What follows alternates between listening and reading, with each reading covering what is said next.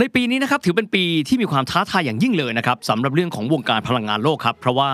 ความขัดแย้งที่เกิดขึ้นรัสเซียยูเครนนั้นส่งผลให้ราคาพลังงานนั้น ทรงตัวอยู่ในระดับที่สูงมากกันด้วยนะครับโดยปกติกันแล้วเราอาจจะเห็นราคาพลังงานเช่น 60 เหรียญนะครับต่อแบเรลกันด้วย แต่ในปีนี้นะครับสูงขึ้นไป 130 ก็ได้เห็นมาแล้วกันด้วยนะครับท่ามกลางบรรยากาศแบบนี้หลายประเทศอาจจะมีความรู้สึกว่าลำบากมากครับเพราะว่า พวกเขาไม่รู้จะผลิตไฟฟ้ากันอย่างไรกันบ้าง ในขณะที่บางประเทศก็ดูที่จะไม่ค่อยรู้สึกลำบากใจกับสถานการณ์นี้นักสักเท่าไหร่อย่างเช่นกรณีของฝรั่งเศส ถ้าหากว่าไปเทียบกันกับเยอรมัน นอกเหนือไปจากนี้ครับประเทศที่มีการนำเข้าพลังงาน เพื่อผลิตเป็นกระแสไฟฟ้าเนี่ยเกือบเกือบจะ 100%เลย อย่างญี่ปุ่นนะครับ ล่าสุดนี้นะครับนายกรัฐมนตรีฟูมิโอคิชิดะได้มีการประกาศแผนการเป็นที่เรียบร้อยแล้วว่า จะมีการรื้อฟื้นเตาปฏิกรณ์ปรมาณูกลับขึ้นมาอีกครั้งหนึ่ง ถึงแม้ว่าเหตุการณ์นะครับอุบัติเหตุที่ฟุกุชิมะไดอิจินั้นเกิดโศกนาฏกรรมเพิ่ง 11 ปีที่ผ่านมานี่เอง วันนี้ Wealth History ครับ เราจะมาทำความรู้จักนะครับกับเรื่องของพลังงานนิวเคลียร์ในฐานะที่เป็นต้นทางของการผลิตกระแสไฟฟ้าของโลกกันด้วยนะครับ The Standard Podcast. Eye opening for your ears. Wealth History ประวัติศาสตร์ว่าด้วยเรื่องความมั่งคั่ง และเบื้องลึกเบื้องหลังในแวดวงเศรษฐกิจ การลงทุนให้รู้ลึก รู้รอบ เข้าใจไปกว่าที่เคยเข้าใจมาก่อน สวัสดีครับ ผมวิทย์ สิทธิเวคิน และนี่คือ Wealth History Podcast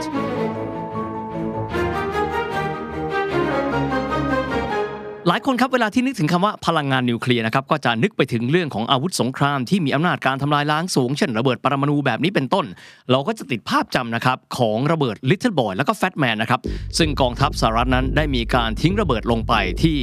ฮิโรชิมาแล้วก็นางาซากิกันด้วย แต่จริง ๆ แล้วคำว่าพลังงานนิวเคลียร์ไม่ได้จำกัดอยู่นะครับแต่เฉพาะในเรื่องของแสนยานุภาพ เรื่องของอนุภาพการทำลายล้างของอาวุธ แต่ว่าพลังงานนิวเคลียร์นั้นสามารถที่จะนำมาผลิตเป็นกระแสไฟฟ้าได้ด้วย ท่านอาจจะถามนะครับว่า เอ๊ะ แล้วต้นทางของไฟฟ้ามานั้นเป็นอย่างไรกันบ้าง ถ้าลองจินตนาการดูนะครับว่าต้นกำเนิดของไฟฟ้า ซึ่งถือได้ว่าเป็นกุญแจดอกสำคัญเลย ในการที่จะพัฒนาอุตสาหกรรมและก็เศรษฐกิจต่างๆ นั้น ไฟฟ้านั้นมาจากอะไรบ้างครับ ไฟฟ้านั้นมาจากหลายแหล่งครับ และหนึ่งในต้นกำเนิดไฟฟ้านะครับที่ใช้กันหลากหลายประเทศ ก็คือการเอาเชื้อเพลิงฟอสซิลครับ เช่น กรณีการเอาน้ำมันก็ดีก๊าซธรรมชาติก็ดี ซึ่งปัจจุบันเราก็จะได้ยินนะครับ เช่นการนำเข้าก๊าซธรรมชาติเหลวหรือว่า LNG liquefied natural gas นั้นมาเผาครับ จากนั้นเมื่อเกิดความร้อนปั๊บก็จะดึงสิ่งเหล่านั้นออกมาทำให้กลายเป็นกระแสไฟฟ้า แล้วก็ส่งผ่านไปยังบ้านเรือนหรือว่าโรงงานอุตสาหกรรมต่าง ๆ กันด้วย นิวเคลียร์ครับก็เช่นเดียวกันครับ ถือกำเนิดมาจากธาตุกัมมันตรังสีครับแม้จะเป็นยูเรเนียมพลูโตเนียมแบบนี้เป็นต้น แต่ครับ ถ้าลองจินตนาการถ้าหากว่าเราต้องการที่จะใช้ไฟฟ้า นะครับให้แสงส่องสว่างในกรุงเทพมหานครแล้วอาจจะจำเป็นนะครับที่ต้องใช้ก๊าซธรรมชาติจำนวนมหาศาลมหึมา ใช้น้ำมันมากมายมหาศาลเลยในการที่จะผลิตกระแสไฟฟ้าให้กรุงเทพมหานคร หรือเมืองใหญ่ในประเทศไทยได้ใช้กัน แต่ถ้าหากว่าท่านใช้ยูเรเนียมพลูโตเนียมแล้วแล้วก็ มีความหมายว่าท่านอาจจะใช้ยูเรเนียมและพลูโตเนียมขนาดเท่ากล่องรองเท้าแค่นั้น ในการให้กระแสไฟฟ้ามากเท่ากันกับน้ำมันจำนวนหลายล้านลิตร หรือว่าฐานหินขนาดสัก 2-3 สนามฟุตบอลกันด้วย มีความหมายนะครับว่าพลังงานที่เราได้มาจากธาตุกัมมันตรังสีเหล่านี้ มันมีมากมายมหาศาลเลย แต่แน่นอนครับ คุณประโยชน์เป็นอนันต์มาก แต่ขณะเดียวกันมันก็มีความเสี่ยงมหาศาลกันด้วยครับ แต่ทีนี้โลกของเราครับหลังสงครามโลกครั้งที่ 2 มีความจำเป็นต้องใช้พลังงานมหาศาลไม่ว่าจะเป็นพลังงานในรูปแบบของน้ำมันก็ดี พลังงานในรูปแบบของไฟฟ้าก็ดีนะครับ ดังนั้นในปี 1953 ครับ ดไวท์ ไอเซนฮาวเวอร์ อดีตประธานาธิบดีสหรัฐ ได้มีการประกาศนะครับ โครงการที่มีชื่อว่า Nuclear for Peace ครับ ในเวทีการประชุมสหประชาชาติ อันนี้นะครับ เป็นช่วงธันวาคมของปี 1953 ใจความสำคัญคืออะไรครับ คืออยากให้ทั่วโลก โดยเฉพาะยิ่งเลย ประเทศที่มีความพร้อมทางด้านของฟิสิกส์นิวเคลียร์นั้น หันมานะครับผลิตไฟฟ้า จากพลังงานนิวเคลียร์ขึ้นมานะครับ มีการกระตุ้นให้ทั่วโลกนั้นมีการพัฒนาองค์ความรู้ด้านฟิสิกส์นิวเคลียร์กันด้วย เพื่อที่นับแต่นี้ต่อไปเราจะได้มีความมั่นคงทางพลังงานเกิดขึ้นด้วย นับตั้งแต่วันนั้นเป็นต้นมาครับสหภาพโซเวียตเป็นประเทศแรกนะครับที่มีการผลิตกระแสไฟฟ้าได้ จากโรงงานนิวเคลียร์นะครับก็แน่นอนจะมีเตาปฏิกิริยา จากนั้นก็ เผานะครับให้สารเหล่านี้หรือว่าสารกัมมันตรังสีเนี่ยเกิดความร้อน จากนั้นก็นำไฟฟ้าที่ได้มานั้นเข้าไปที่สายส่ง หรือที่เขาเรียกกันว่า grid นั่นเองนะครับประเทศแรกในยุโรปที่มีการผลิตโรงไฟฟ้านะครับพลังงานนิวเคลียร์ก็คือโรงไฟฟ้าที่แคลเดอร์ฮิลครับที่สหราชอาณาจักรโดยในวันนั้นนะครับพระราชินีอลิซาเบธที่ 2 ก็เดินทางไปเสด็จเปิดด้วยสหรัฐอเมริกาก็เป็นประเทศที่3นะครับที่มีการผลิตโรงไฟฟ้าพลังงานนิวเคลียร์ก็จะเป็นที่มลรัฐเพนซิลเวเนียกันด้วย จากนั้นเกิดความตื่นตัวในหลายประเทศ ประเทศต่อมานะครับที่มีพลังงานนิวเคลียร์ไม่น่าเชื่อครับก็คือญี่ปุ่นครับสาเหตุเพราะญี่ปุ่นมีการพัฒนาอุตสาหกรรมอย่างต่อเนื่องกันด้วย โดยโรงงานไฟฟ้านิวเคลียร์แห่งแรกของญี่ปุ่นมีชื่อว่าโตไกญี่ปุ่นเองนั้นมีการวางแผนในการที่จะสร้างนะครับโรงไฟฟ้าพลังงานนิวเคลียร์จำนวนมากมายเลย อีกหนึ่งประเทศที่ถือได้ว่าเป็นเจ้าแห่งพลังงานนิวเคลียร์นั่นก็คือประเทศฝรั่งเศสนะครับ โดยประธานาธิบดีชาลส์เดโก มีความมุ่งหวังไม่แต่เพียงแค่การสร้างโรงไฟฟ้าเพื่อให้ฝรั่งเศสนั้นมีไฟฟ้าเพียงพอใช้นะครับด้วยการสร้างปฏิกรณ์นะครับปรมาณูในเวลานั้นยังได้มีการมอบหมายครับให้บริษัทพลังงานแห่งชาติ ที่มีชื่อว่า EDF Energie de France เป็นนะครับบริษัทหัวเรี่ยวหัวแรงในการสร้างโรงไฟฟ้านิวเคลียร์ แต่ไม่แต่เพียงแค่นั้นครับ ให้เตรียมการในการที่จะพัฒนานะครับ แผนการในการขายโรงไฟฟ้านิวเคลียร์ให้กับประเทศอื่นๆกันด้วย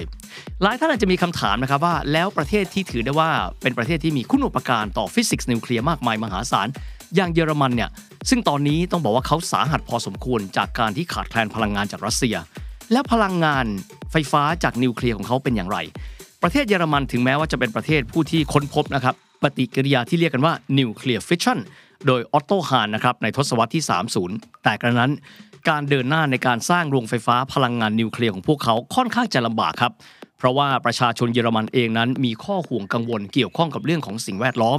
เช่น ถ้าหากว่ามีเตาปฏิกรณ์ไปแล้วเนี่ยท้ายที่สุดกากของแร่กัมมันตรังสีเหล่านี้จะเอาไปเก็บอย่างไรนะครับ นอกเหนือไปจากนี้ ความปลอดภัยในเรื่องของตัวกลไกการควบคุมปฏิกิริยา chain reaction nuclear fission นั้น จะดีมากน้อยขนาดไหน และยังมีข้อห่วงกังวลอีกจำนวนมากมายทีเดียว จนกระทั่งในท้ายที่สุดครับ เยอรมันกลายเป็นประเทศที่มีภาคประชาชนออกมาต่อต้าน สิ่งที่พวกเราเรียกกันว่า can energy หรือว่าพลังงานปรมาณูกันเป็นจำนวนหลักหมื่นคน โดยที่เริ่มต้นนะครับจะมีการสร้างที่แคว้นบาเดนวูเทมเบิร์ก ใกล้กันกับไร่องุ่นแห่งหนึ่ง จนกระทั่งเกษตรกรนั้นออกมาประท้วง และก็ตอบโต้เป็นจำนวนมากมายครับ แต่กันนั้นครับในวิกฤตการพลังงานในทศวรรษที่ 70 ครับตั้งแต่ปี 1973 เป็นต้นมานะครับก็จะพบว่า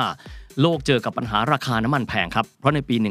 1973 นะครับ ความไม่พอใจของกลุ่มประเทศสันนิบาตอาหรับครับ ส่งผลให้ราคาน้ำมันนั้นปรับตัวสูงขึ้น 4 เท่าภายในกรอบเวลาเพียงแค่ 12 เดือน จาก 2.9 ดอลลาร์สหรัฐนั้น ปรับตัวเป็น 12 ดอลลาร์สหรัฐภายในเวลาเพียงแค่ 12 เดือนแค่นั้น ดังนั้นหลายหลายประเทศจึงเริ่มต้นในการเริ่มสร้างเตาปฏิกิริยานะครับเตาปฏิกรณ์ปรมาณูจำนวนมากมายหนึ่งในประเทศที่มีการขยายเครือข่ายพลังงานปรมาณูเยอะที่สุดก็คือฝรั่งเศส โดยนายกรัฐมนตรีที่มีชื่อว่าเปียร์เมสเมร์ได้มีการร่างแผนนะครับในการสร้างโรงไฟฟ้าพลังงานนิวเคลียร์จำนวนมากมายมหาศาล เพื่อย้ำให้มั่นใจว่าฝรั่งเศสจะต้องไม่จ่ายเงินแพง เพื่อซื้อพลังงานฟอสซิล และมาผลิตไฟฟ้า เชื่อไหมครับ จากวันนั้นสู่วันนี้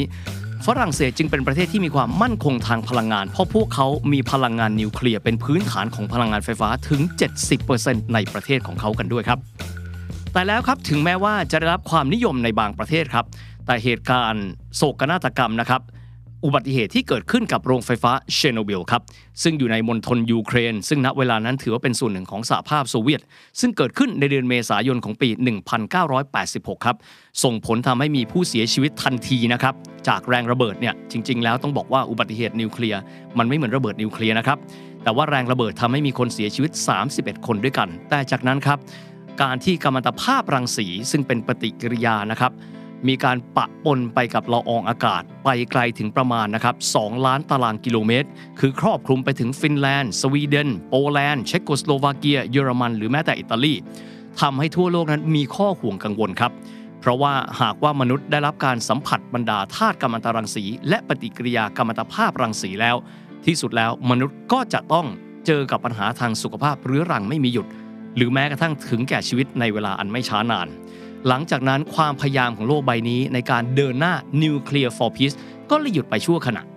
แต่ว่าครับต้นสหัสวรรษใหม่ปี 2000 เป็นต้นมา ทั่วโลกมีการตื่นตัวกับกระแสใหม่ ก็คือกระแสการเปลี่ยนแปลงสภาพภูมิอากาศ และสภาวะโลกร้อนหรือว่า global warming ครับ ในเวลานั้นผู้นำของหลากหลายประเทศเลยนะครับไม่จะเป็นสหรัฐอเมริกา ประธานาธิบดีจอร์จ W. บุชเองก็ดี สหราชอาณาจักรนะครับ โดยประธานาธิบดีโทนี่แบลร์นะครับ กอร์ดอนบราวน์ แล้วก็เรื่อยมาจนถึงเดวิดแคมเมรอนนะครับ เยอรมันเองครับ โดยนายกรัฐมนตรีอังเกลาแมร์เคิลหันมามองแล้วเชื่อนะครับบอกว่า เพื่อเป็นการที่จะรักษาสภาวะภูมิอากาศของโลก เราหันไปใช้นิวเคลียร์เพิ่มเติมไหมเพราะนิวเคลียร์นอกจากจะให้พลังมหาศาลแล้วเนี่ยนิวเคลียร์ยังถือได้ว่าเป็นโรงไฟฟ้าที่มิให้ก่อให้เกิด ก๊าซเรือนกระจก แล้วก็ CO2 หรือว่าคาร์บอนไดออกไซด์มีความหมายว่าถ้าหากว่ามีการใช้สัดส่วนของพลังงานนิวเคลียร์ในการผลิตไฟฟ้ามากขึ้น ก็จะทำให้คุณภาพอากาศของโลกใบนี้ ดีขึ้นมา เพราะสามารถที่จะควบคุมนะครับการปล่อยก๊าซเรือนกระจกออกมาในโลกใบนี้ได้ แต่ที่สุดครับรุ่งอรุณของคำว่าnuclear renaissance หรือการฟื้นแผนการในการที่จะสร้างโรงไฟฟ้านิวเคลียร์ขึ้นมานั้น มีอันต้องจบลงโดยง่ายครับ เพราะว่าเหตุการณ์แผ่นดินไหวนะครับในพื้นที่ฟูกุชิมะไดอิจินะครับในพื้นที่ใกล้ๆกับเมืองเซนไดของญี่ปุ่นนั้น ส่งผลให้เกิดโศกนาฏกรรมนิวเคลียร์ขึ้นมาอีกครั้งหนึ่ง นั่นก็คือโศกนาฏกรรมของโรงไฟฟ้าฟูกุชิมะไดอิจิของบริษัทเทปโกซึ่งในเวลานั้นครับถึงแม้ว่าปริมาณของปฏิกิริยากัมมันตภาพรังสี ที่ระเหยออกมานะครับผ่านเตาปฏิกรณ์ปรมาณูที่แตกออกไปนั้นเนี่ยจะมีปริมาณของกัมมันตภาพรังสีเพียงแค่ 1 ใน 10 ของปริมาณที่จับได้ในช่วงของการระเบิดของเชอร์โนบิล แต่กระนั้นก็ตามแต่ครับ มันส่งผลต่อสิ่งแวดล้อม ไม่ว่าจะเป็นน้ำในมหาสมุทรแปซิฟิกก็ดี พื้นดินรวมถึงน้ำที่อยู่ใต้ดินของผืนแผ่นดินญี่ปุ่นเองก็ดี ในเวลานั้นปี 2011 เป็นต้นมาทำให้ทั่วโลกนั้นสบตากันแล้วพูดว่านี่คงจะเป็นจุดจบโดยสมบูรณ์แบบแล้ว ของการใช้โรงไฟฟ้านิวเคลียร์ แต่หลังจากนั้น 11 ปีครับ ในปี 2022 เกิดเหตุการณ์ที่หลายคนไม่คาดคิด นั่นก็คือการรุกรานยูเครนของรัสเซีย ซึ่งเป็นผู้ส่งออกน้ำมันรายใหญ่ จนกระทั่งราคาน้ำมันนั้นทรงตัวอยู่ในระดับที่สูงมาก หลายประเทศอาจจะไม่มีพลังงานใช้ ดังนั้นเราจะพบได้นะครับว่าประเทศที่มีการพึ่งพาการผลิตกระแสไฟฟ้าจากพลังงานฟอสซิลอย่างเช่นเยอรมันนะครับจึงมีปัญหามากกับราคาพลังงานที่ทรงตัวในระดับสูงนี้ ในขณะที่ฝรั่งเศสนั้นดูแล้วจะไม่ค่อยไปเดือดเป็นร้อนนะครับ เพราะว่า 70%ของพลังงานไฟฟ้าบ้านเขานั้น มาจากนิวเคลียร์ ในขณะที่อีกหลากหลายประเทศเลยนะครับก็ถือว่ามีนิวเคลียร์เอาไว้เป็นพลังงานสำรอง หรือแม้กระทั่งญี่ปุ่นเองครับประเทศที่ได้รับผลกระทบอย่างรุนแรงเลยนะครับจาก วิกฤตการณ์นิวเคลียร์ที่ฟุกุชิมะไดจิ ที่สุดแล้วพวกเขายังมองเลยครับว่าอาจจะจำเป็นในการที่จะต้องดึงเอาพลังงานนิวเคลียร์นั้นกลับมาเป็นอีกหนึ่งเสาหลักของพลังงานของบ้านเขาด้วยครับ ดังนั้นหลายประเทศจึงจำเป็นที่จะต้องหันกลับมาคิดถึงเพื่อนรักคนนี้ พลังงานนิวเคลียร์เพื่อนำไปผลิตไฟฟ้ากันด้วย ส่วนหนทางเบื้องหน้าของพวกเขาจะเป็นอย่างไรนั้น ก็คงจะต้องติดตามข่าวสารกันต่อไปว่า จะเป็นการกลับมาของนิวเคลียร์ครั้งหนึ่ง ภายใต้มาตรการความปลอดภัยที่ดีขึ้นไปกว่าเดิม หรือโลกใบนี้จะต้องเดินหน้าใช้พลังงานฟอสซิลต่อไป อยากถามว่าประเทศไทยสามารถมีโรงไฟฟ้านิวเคลียร์ได้ไหมคะ เคยมีการศึกษาความเป็นไปได้นะครับ ซึ่งแน่นอนในเรื่องความเป็นไปได้นั้นเป็นไปได้อยู่แล้ว แต่ว่า